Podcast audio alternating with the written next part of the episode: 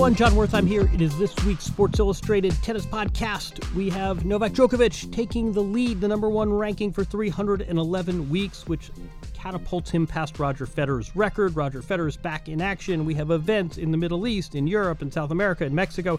Today, though, our guest is a United States tennis executive. It's Mike Dowse. He is the CEO and executive director of the USTA. He took the job in late 2019, and as he tells us, 75 days in, COVID hits, and it was a much different first year. There was, however, some silver lining. One of them was the staging of the 2020 US Open.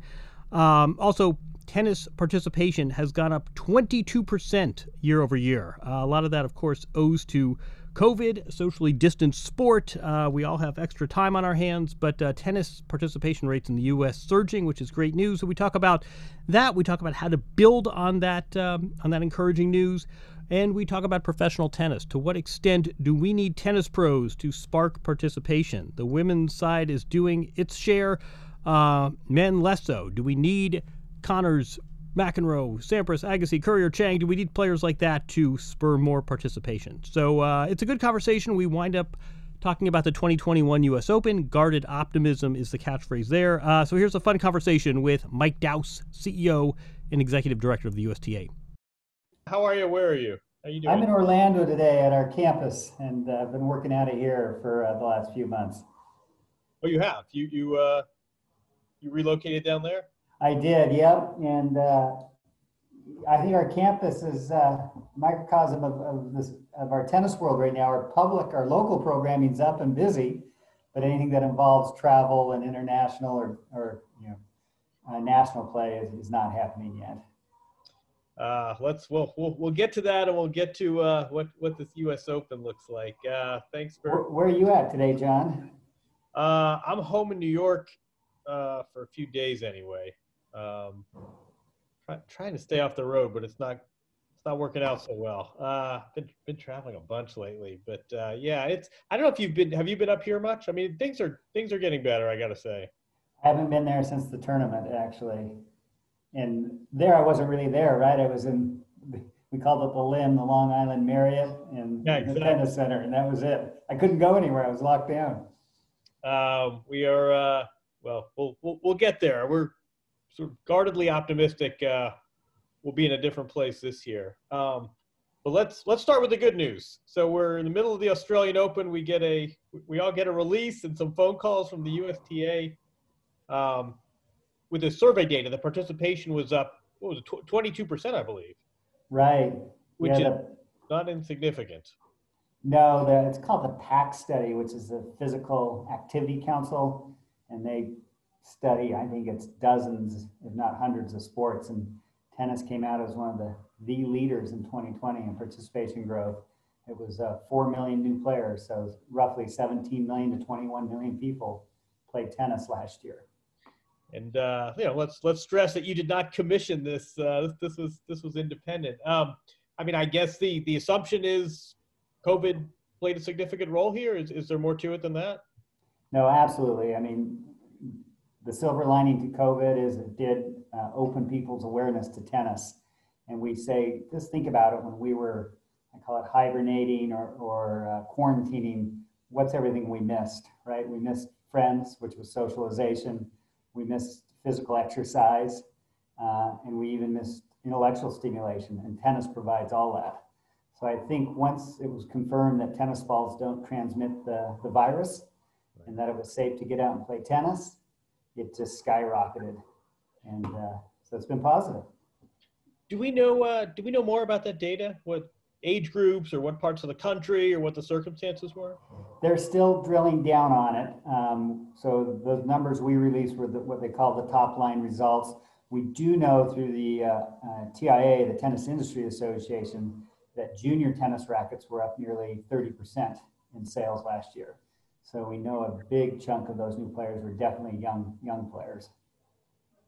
How, how do we how do we parlay that? How, how do we uh, get these people to stick around or get them to uh, accelerate how often they're playing?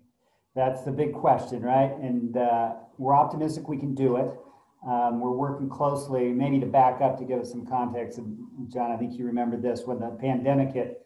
It actually was the worst case scenario, right? All our facilities were closed, our teaching professionals were out of business. We did a survey, and it was 92% of tennis facilities were closed. Gosh, it was almost a year ago to maybe next week or the end of this month, March. Uh, and we got the industry together. It was the, called the TIU, and this was the alphabet soup of tennis. It was all the teaching professional organizations, collegiate tennis, the manufacturers, and we all came together and ended up putting grants in place to help these clubs and these teaching pros and coaches get through not having work and customers coming in. Um, and now we're taking that same approach to engaging these players. So we need the industry to be here, ready to receive them, give them great lessons, great programs, get over that learning curve that sometimes is a little steep for new players. And once they get through that, we're really confident they'll, they'll realize tennis is a sport for the life, you know, sport of a lifetime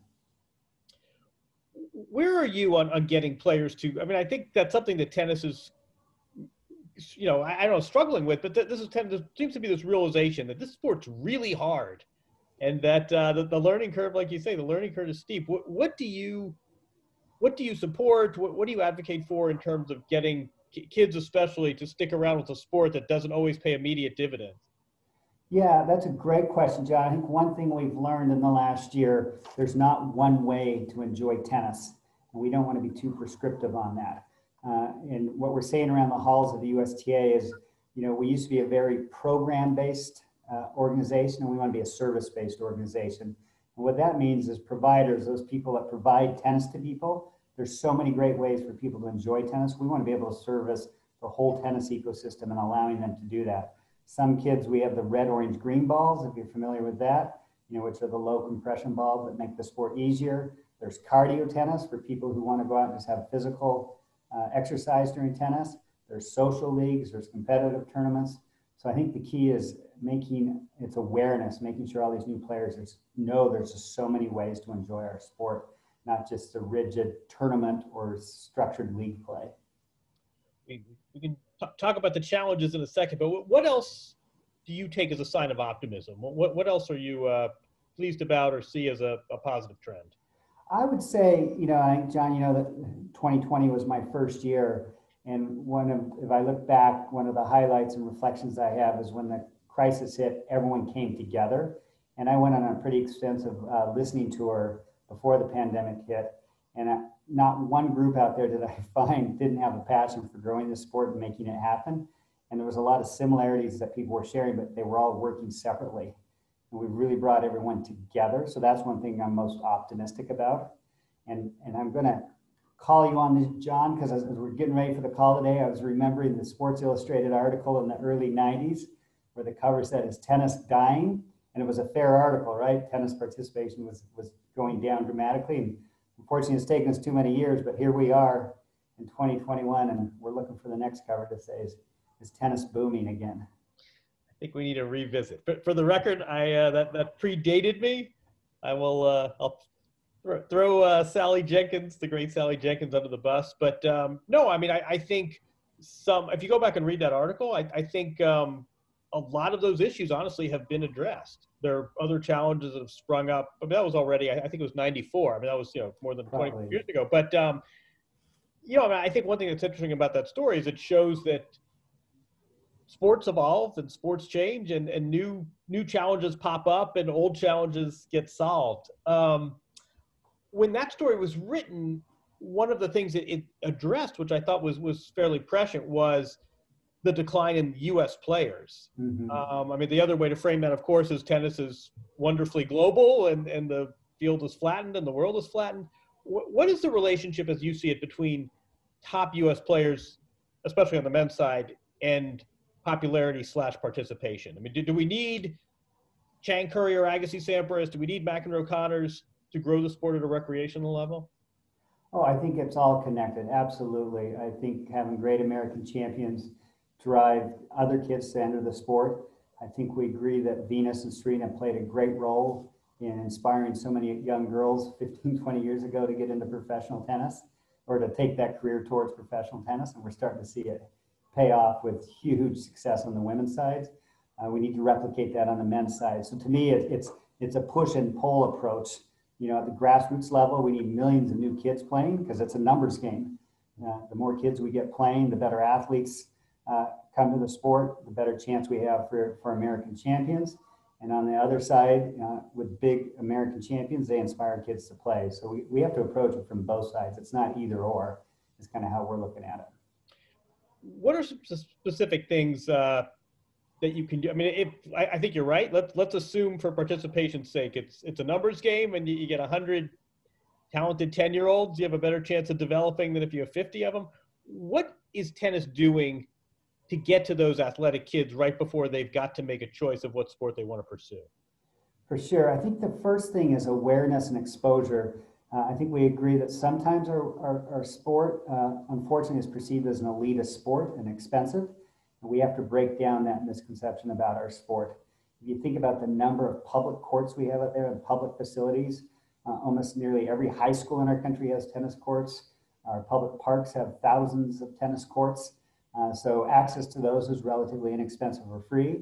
And you can get a great tennis racket at a mass merchant for $40, $50 and a can of tennis balls still to the, much of the chagrin of the manufacturers is still around two to three dollars a can. So it's still a relatively inexpensive sport to get into it. You know, we're not uh, also kidding ourselves. It does get expensive, like all sports, as it gets more competitive. But uh, you know, through our player development group and our 17 sections, we feel like we have programs in place that people can still compete keep it relatively affordable, and know that it, it's, a, it's a great pathway whether you become a top 10 player in the world, whether you play collegiate tennis, or if you just play recreation your, your whole life. There's, there's no downside to starting that journey as a young kid and ultimately seeing where it takes you.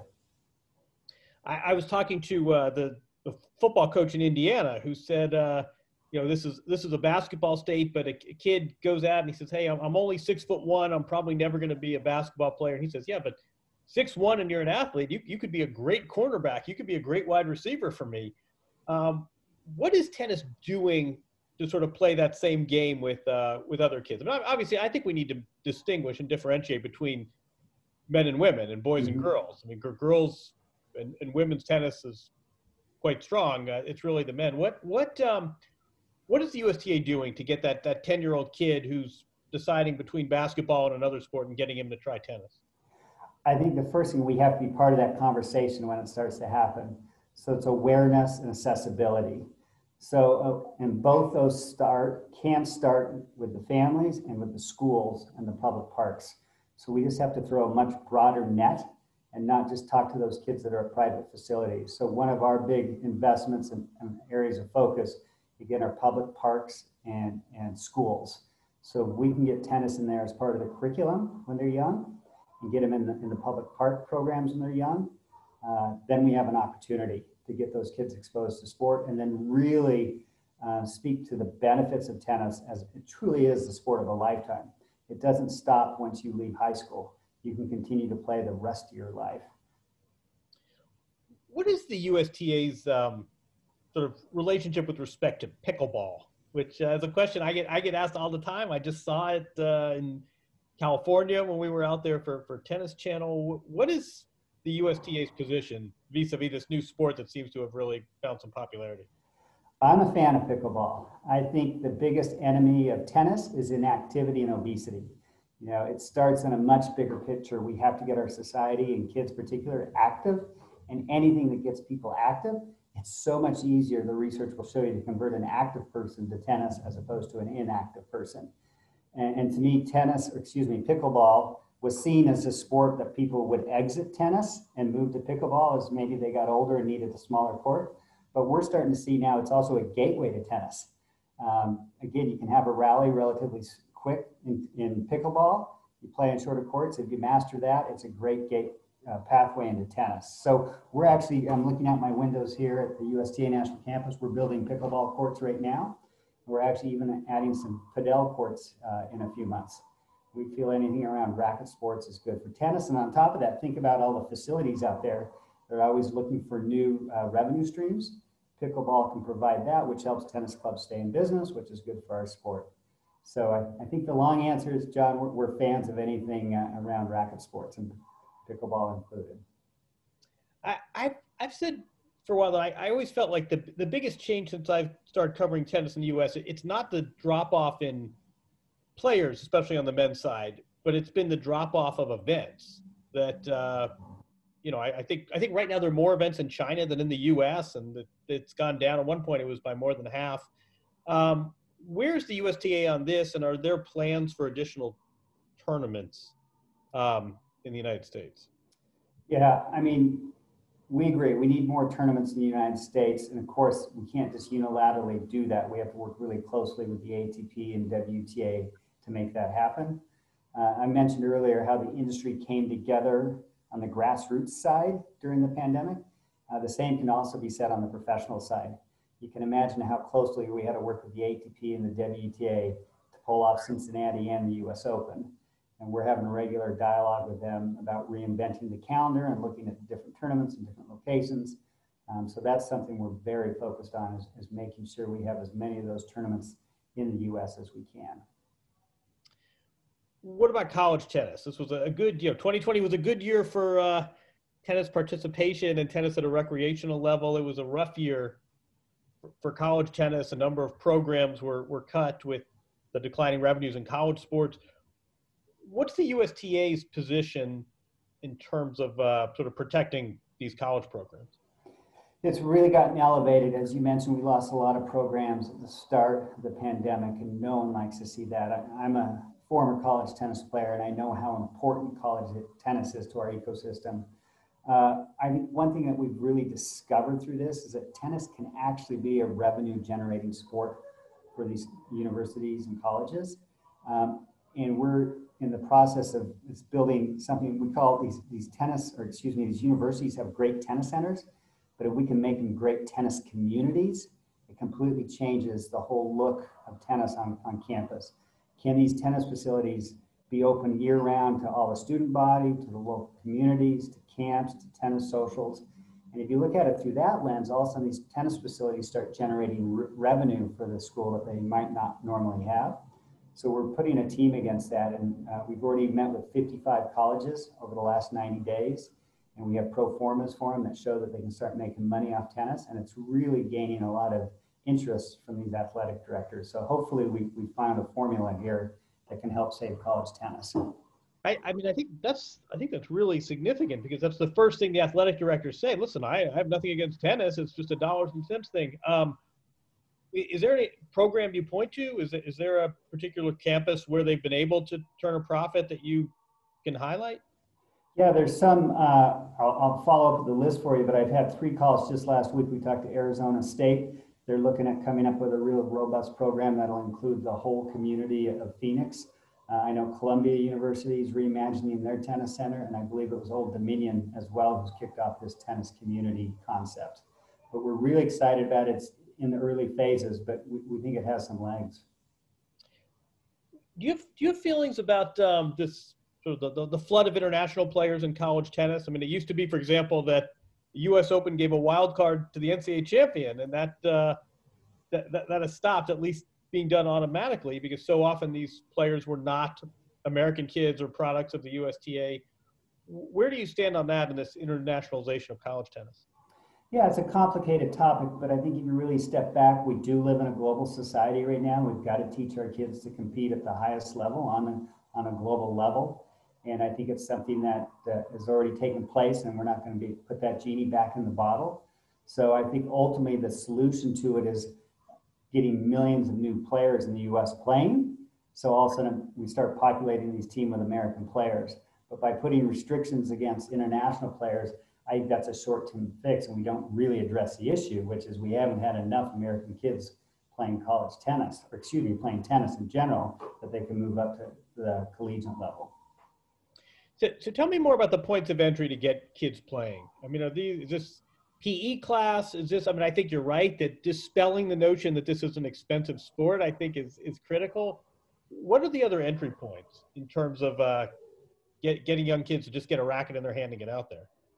I mean, I'm the biggest proponents of the schools and public parks. I think that's where we're going to have the, the broadest effect and, and, the, and the widest reach. Um, schools are, are, where the kids um, can be exposed to it, and we're putting together great curriculum for PE teachers that you don't have to be a tennis professional or a tennis coach to teach tennis. We have a real nice curriculum, and if you think about it in soccer and baseball and whatnot, yeah, we hand mom or dad a clipboard and call them coach, right? And they're out there helping the kids. And, and we kind of in the past at tennis said, hey, parents, let, let the professionals teach tennis. And I just disagree with that. I think parents can get out there and create a positive environment for kids to play the sport. There's a time in the pathway where they move to more certified professional coaches, but early on, it's all about having fun and socializations with their friends and just getting them active. And that's going to happen again in the schools and public parks.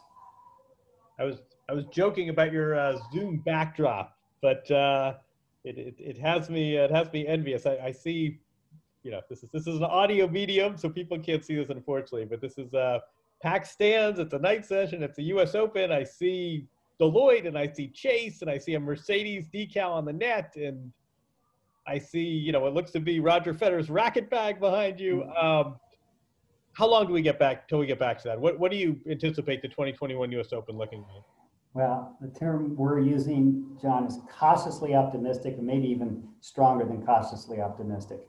I mean, we're fortunate, as you know, last year we weren't the last slam to go, but this year we're the last slam to go, being the fourth slam coming in August, September. And, you know, the way things are looking now, it, it's, you know, I've heard uh, some of the, uh, gosh, was it, uh, someone just recently announced they're going to have full fans this summer. I'm drawing a blank on who that is. Um, but uh, we're optimistic based off the numbers we're seeing. I mean, at a bare minimum, we'd say 25% fans. That would be social distancing. But we think it can be much better than that. And it really starts becoming the energy that we know at the US Open when we start getting 50, 75% capacity again. And it just feels like it's going to happen this year. I, I mean, I, th- I, think you get, uh, I think you get 25% if you started tomorrow. So right. uh, that's, so, so, that's, I mean, you know, provided nothing crazy happens, that's, uh, that's a good sign. What, what else do you anticipate? I mean, the player, obviously there was the, sort of this, quasi bubble on Long Island, and you we were joking about the uh, the LaGuardia Marriott where all the action went down and there was no media. I mean, what? Uh, g- give us another sense of sort of give, give us an additional sense of what uh, what this is going to feel like and look like. Yeah, I mean, we're running multiple scenarios still, and last year we said we had three guiding principles. It would be, you know, it was the health and well-being of everyone first. Number two, is this good for tennis to host the tournament? And three, does it financially make sense? And as we look at 2021, I don't see those three guiding principles changing, right? As long as we can make sure we maintain the health and well-being of everyone, and that'll be our lens on determining how many fans come through, and of course with with government input. And number two, we know it's going to be good for tennis, and then if we can pull this thing off, it's going to be good financially for the USTA, which then allows us to fund the mission. So that's how we're approaching it again. Um, but we're having weekly meetings. We're already talking to the WTA and the ATP and, and everyone else involved to, to make sure we can pull this thing off again. If my math is right, I mean, I think after the U.S. Open 2019, there were sort of rumors, and you, you were announced, I believe, in the fall, maybe even early winter. You, my math is right. You, had about 90 days of uh, of normal before uh, before COVID. I mean, what's what's this been like for you? Yeah, it's been a wild ride. I think it was day 73 in the job that the, the pandemic hit. Uh, and so it has been a wild ride. But again, uh, we step back. I think the things I learned from it are the USTA cannot be this mandating organization telling everyone how to do everything. We had to come together and work with everyone to get through it. And on two fronts, we did that with the grassroots side, the USPTA, the PTR, the ITA, TIA, and the ATA. We formed this Tennis Industry United, and we, we, we still meet monthly and, and that group, what's really interesting about that group, it started all about COVID and helping us get through COVID as a sport. But now that we've gotten through it, we've come up with two new initiatives and we're keeping the group together. And those two new, two new initiatives are advocacy for tennis. So kind of what you were asking about earlier, getting the word out that tennis is a great sport. And number two is we're trying to drive uh, diversity our, and inclusion in our sport. So we've got two great initiatives there. And then on the pro side, uh, again, I mentioned earlier, we meet constantly on a regular basis with our peers at the other Grand Slams. And now the ATP, ITF, and WTA are part of those too. We're calling that group the T7, which are kind of the seven governing bodies of tennis. So f- finally, g- give me your sort of craziest, most outside the box uh, idea for. I mean, we've, we've heard in recent years that we need a tennis video game or we need tennis's version of Caddyshack what is something just beyond uh, sort of beyond convention that you're thinking about that uh, might help grow the sport? Well, I'm a huge fan. I talked about it through the uh, context of collegiate tennis about building ten- tennis communities, but I think that's true for facilities, all facilities, private and public. That that's when we really win when we're part of a tennis community. And I joke, our a club I play at, we never call it a tennis club. We call it a bar with tennis courts because people show up there to socialize and have fun.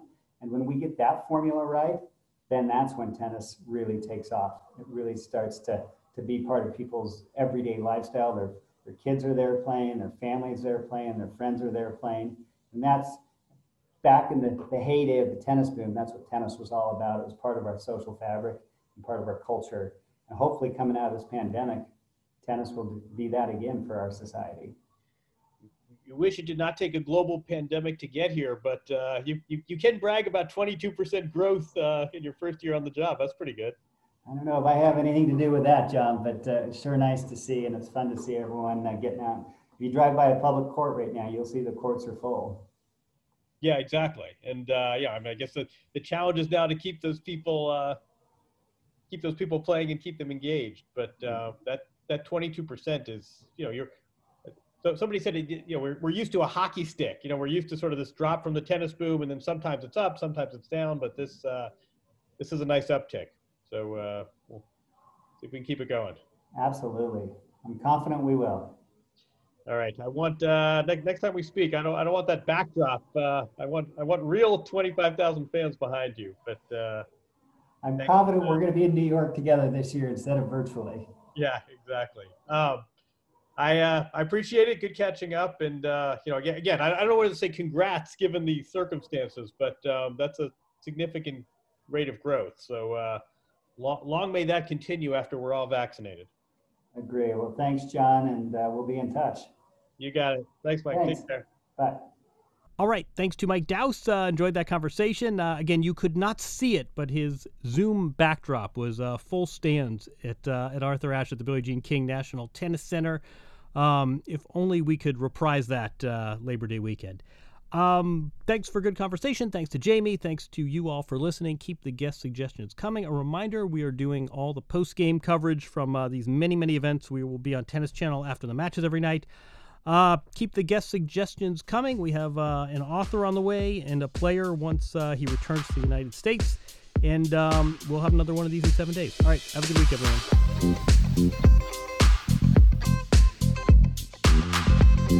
everyone.